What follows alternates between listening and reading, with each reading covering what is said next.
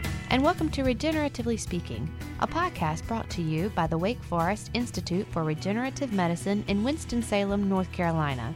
I'm Emily Gregg. And I'm Joshua Huntsberger. In each episode, we bring you interviews with guest researchers and our Institute's faculty covering the latest cutting edge research on regenerative medicine. Today we have Dr. Doris Taylor, who is Texas co director of the Biorepository and Sample Profiling Core, NHLBI Cardiovascular Cell Therapy Research Network, and Cardiothoracic Surgery Network.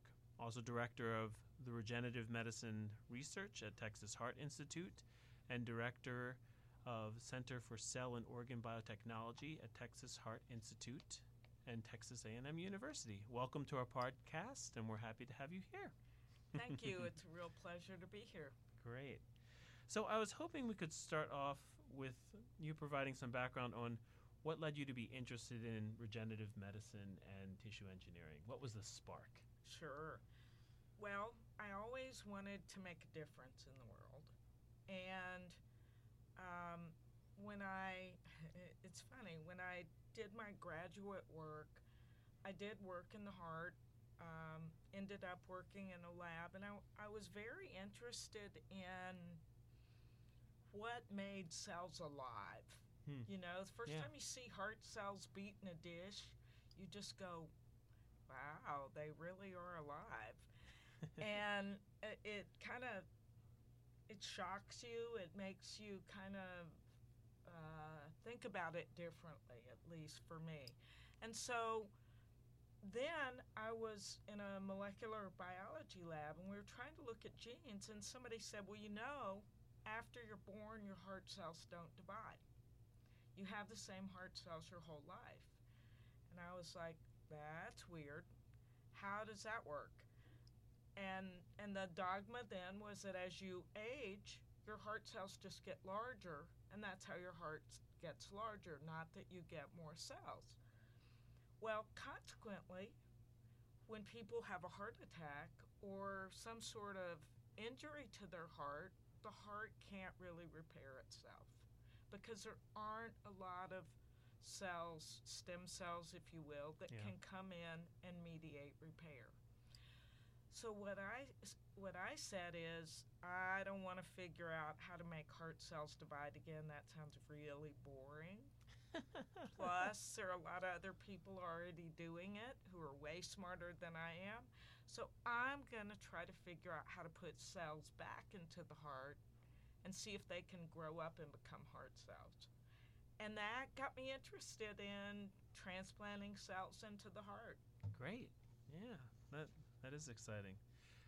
So I was wondering if you could talk a bit about your education and how it prepared you for coming into leading such a new field. Um, and then maybe think about how do you envision future training programs in regenerative medicine to be effective in training the next generation of, of scientists? Because your undergrad, I, I believe, was in biology. There wasn't a set core curriculum in regenerative medicine. So how how was that initial training? How did that set you up? And then where do you how do you envision us moving forward in sure. developing training programs that will really train the next leading uh, scientists? Sure. That's actually a passion of mine. I think what college does, if you're lucky, is teaches you how to think or how to ask questions. And it almost doesn't matter what those questions are about as long as you learn how to ask them and are energetic and inspired about getting the answers. Because learning how to think is really what we try to teach scientists how to do.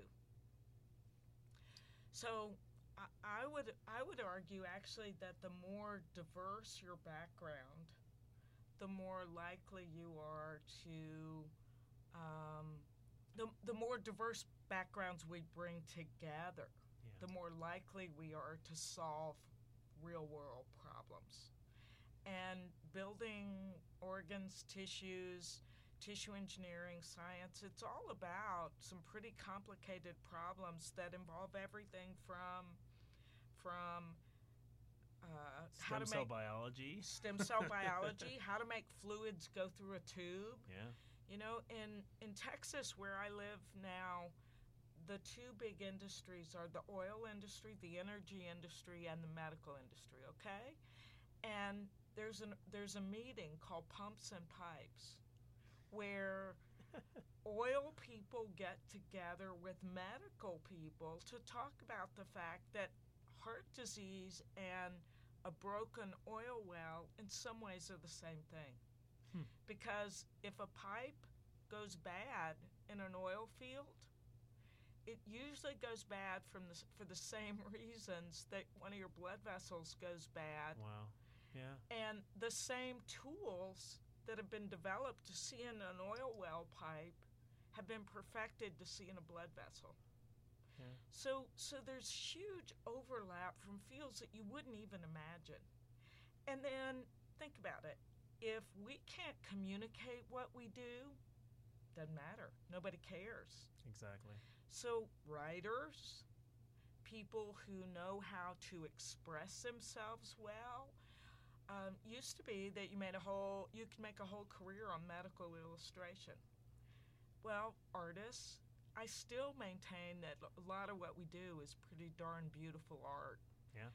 And so, I mean, as you walk along our pathways, we have uh, an artist, Kelly Malukas, who um, has a, a specific, um, you know, taking images from the lab, yep, and it's her work, Keys to a Cure, um, and that right? you know, it clearly illustrates the need for art to tell that story. and it's also gorgeous. engaged. And Yeah. it's also gorgeous. I have a, a painting on my wall at home of a microscope slide, uh, image from a microscope slide showing stem cells dividing, and you can't tell that it's not modern art.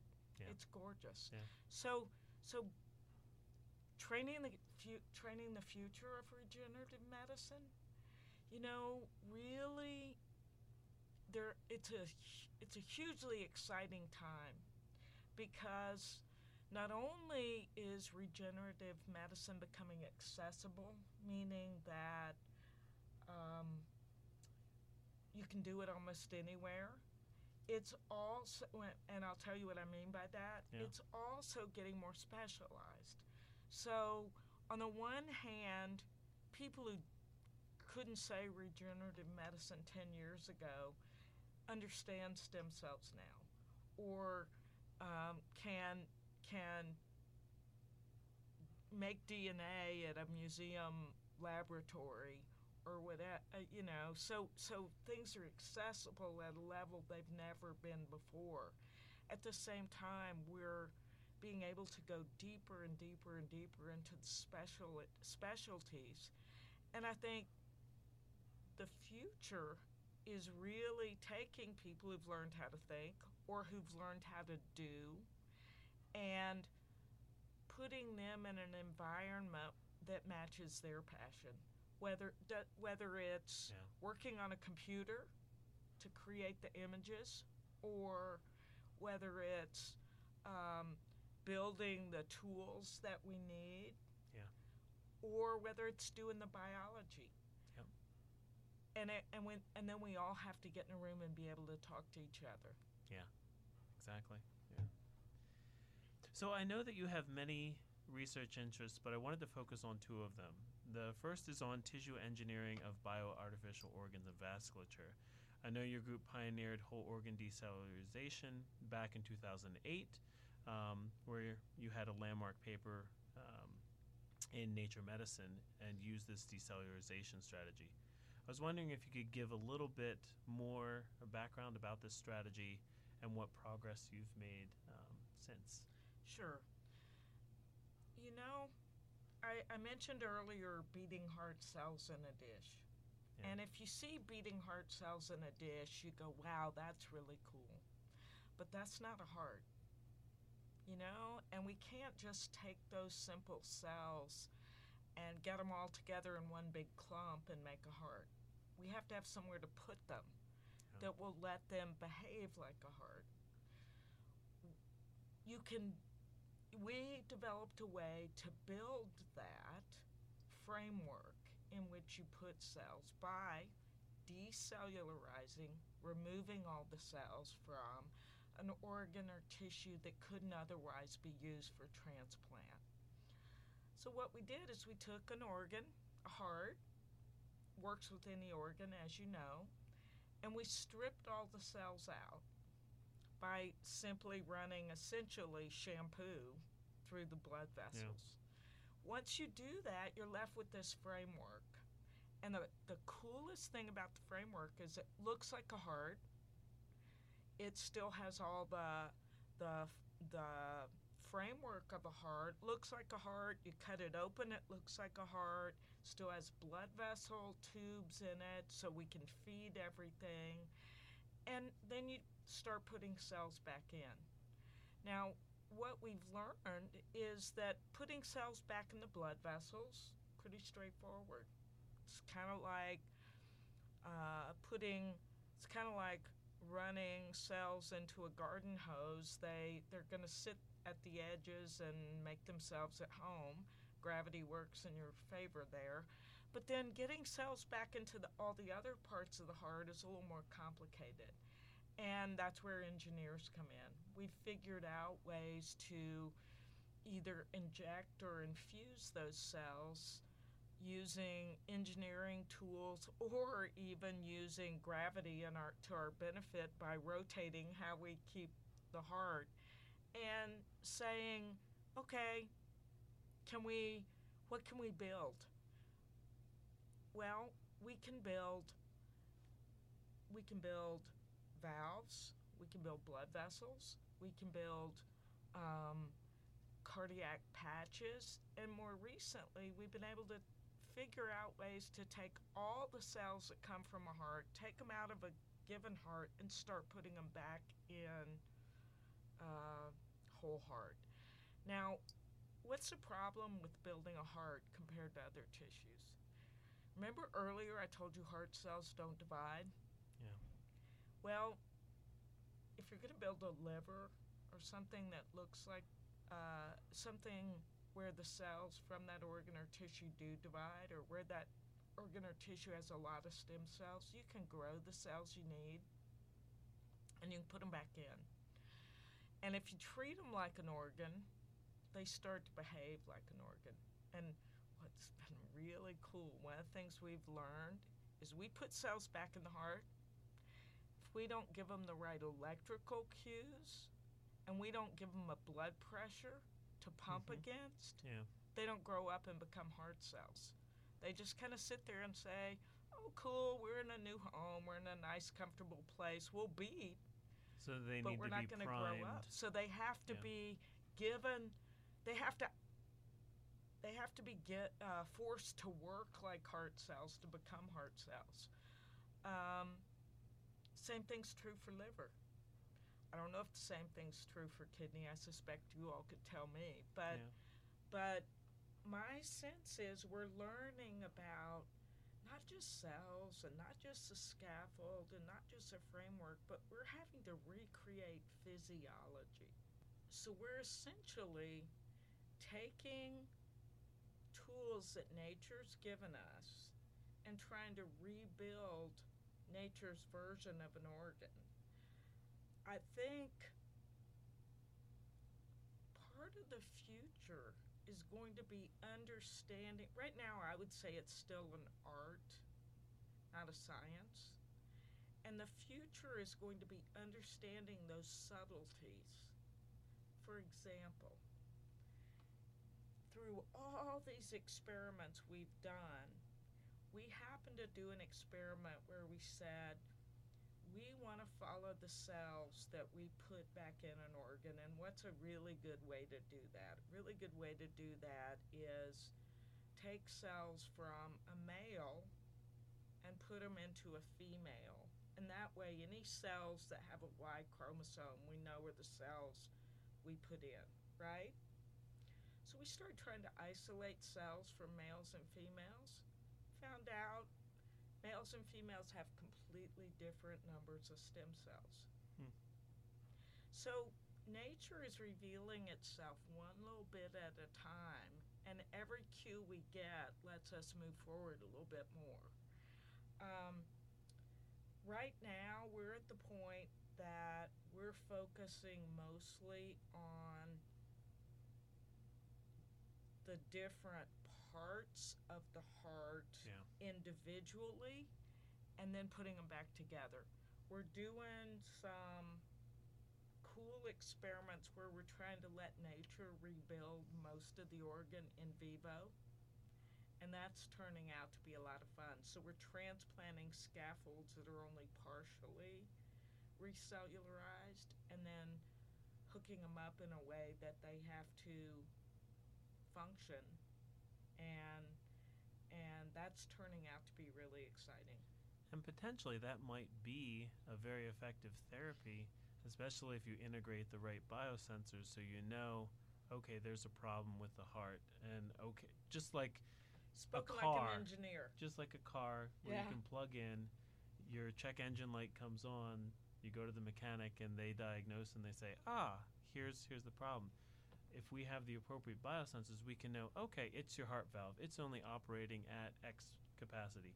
In 3 weeks time, we're going to need to develop this Right, this patch for that.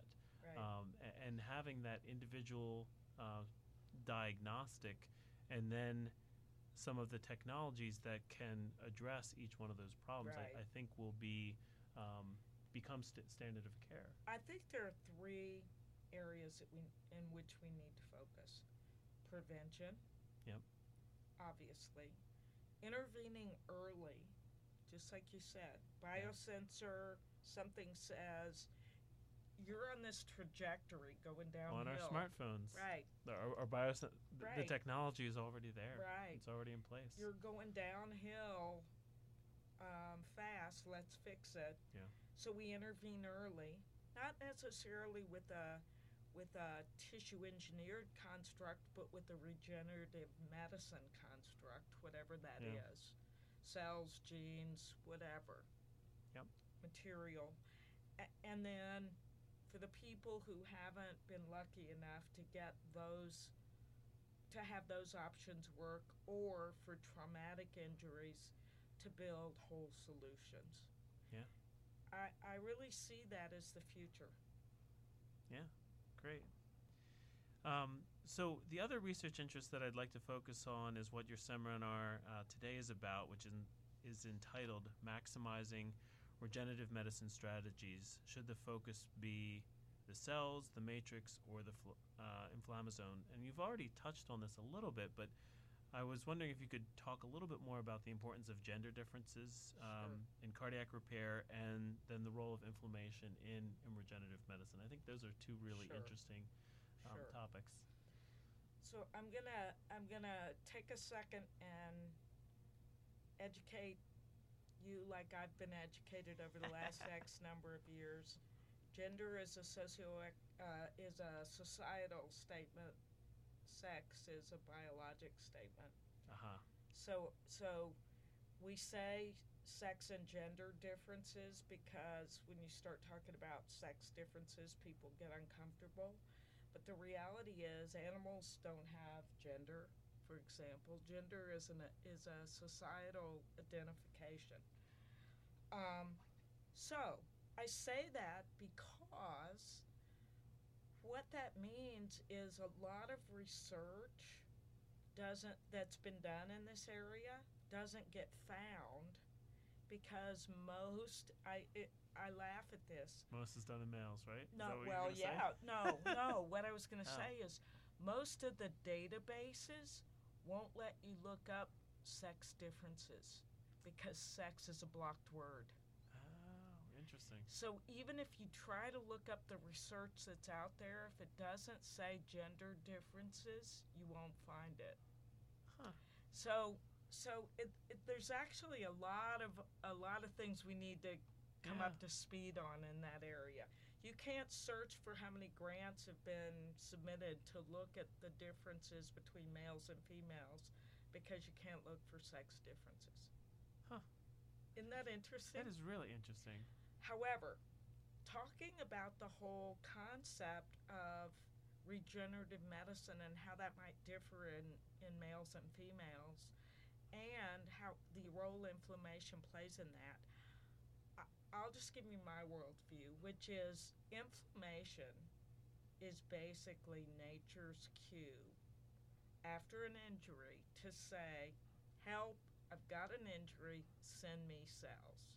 Yeah. And if you think about it, you fall down, you scrape your knee, turns red. What's that red? It's inflammation. Yep.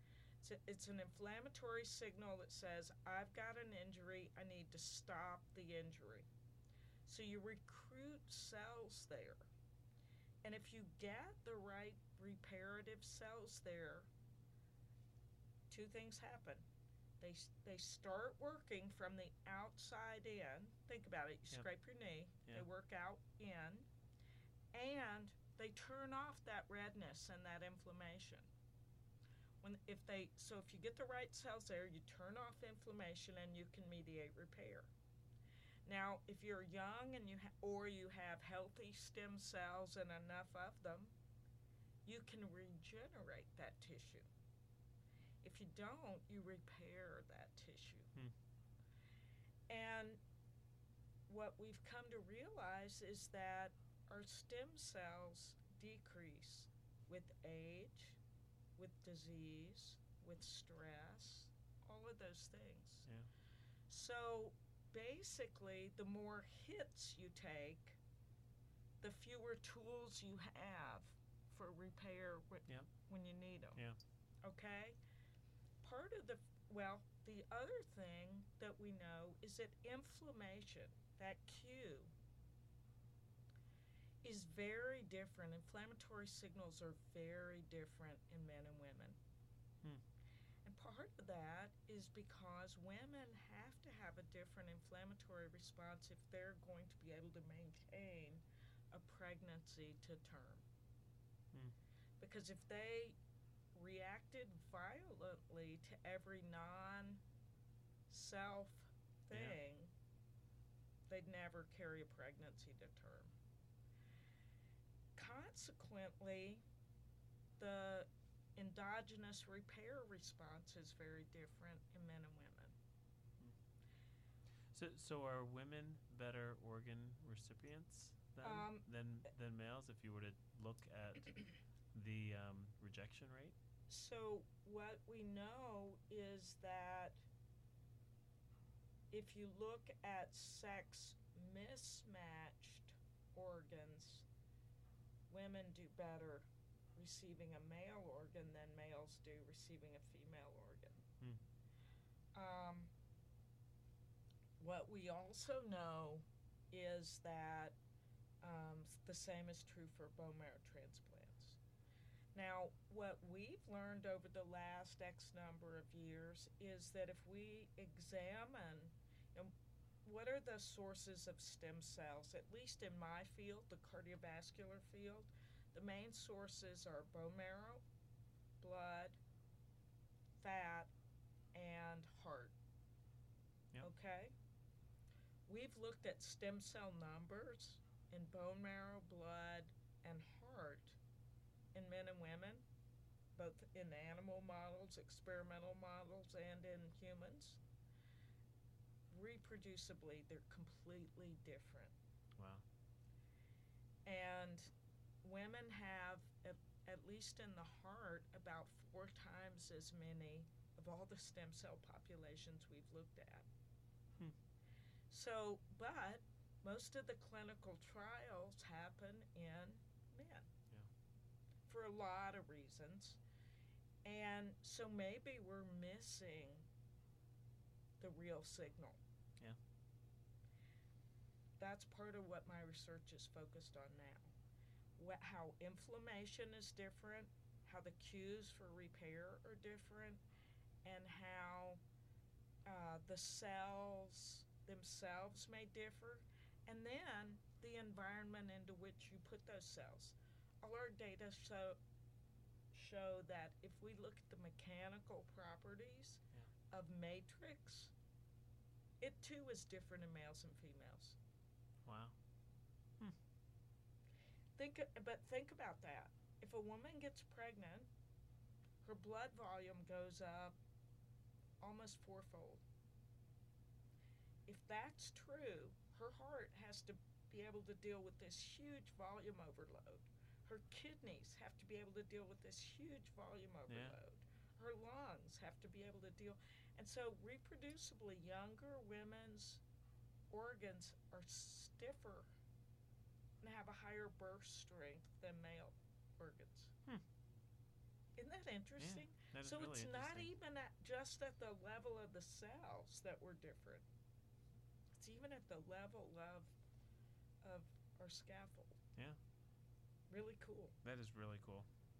So your CV identifies numerous patent applications and uh, invention disclosures. Um, one struck me that, that I thought was really, there was a lot that were really interesting, but one struck me. Could you tell us a bit about the um, telecath for the Da Vinci robotic surgery system? Sure. Um, so we, we developed uh, uh, robotic surgery as part of the future. Yeah. And, you know, the, the, the notion is that actually kids who grow up playing video games are going to be much better surgeons in the future than kids who didn't because – really it's manipulating uh, a, a, joystick, joystick from yeah. a distance. What we developed are some both injection catheters and uh, if you want to be able to deliver new therapies, you have to be able to deliver um, in a robotic type environment. Yeah. We think, and so we de- we simply developed some new injection catheters and um, some devices to hold the heart in a yeah. better way using a robot. Yeah, that, kind of fun.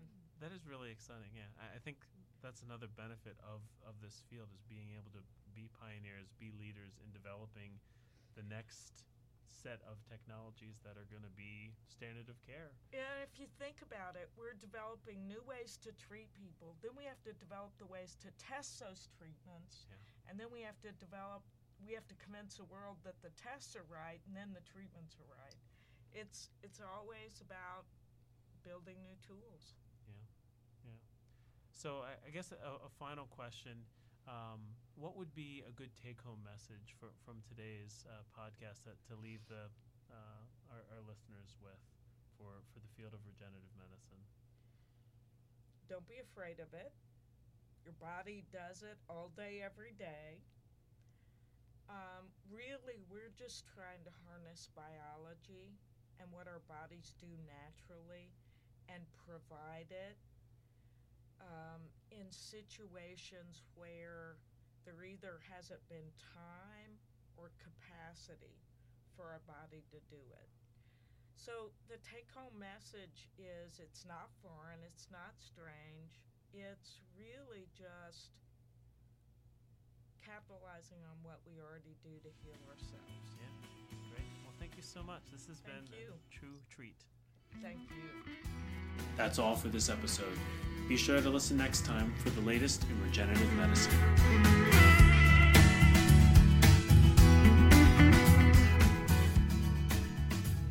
This podcast is a production of the Wake Forest Institute for Regenerative Medicine, part of the Wake Forest Baptist Medical Center.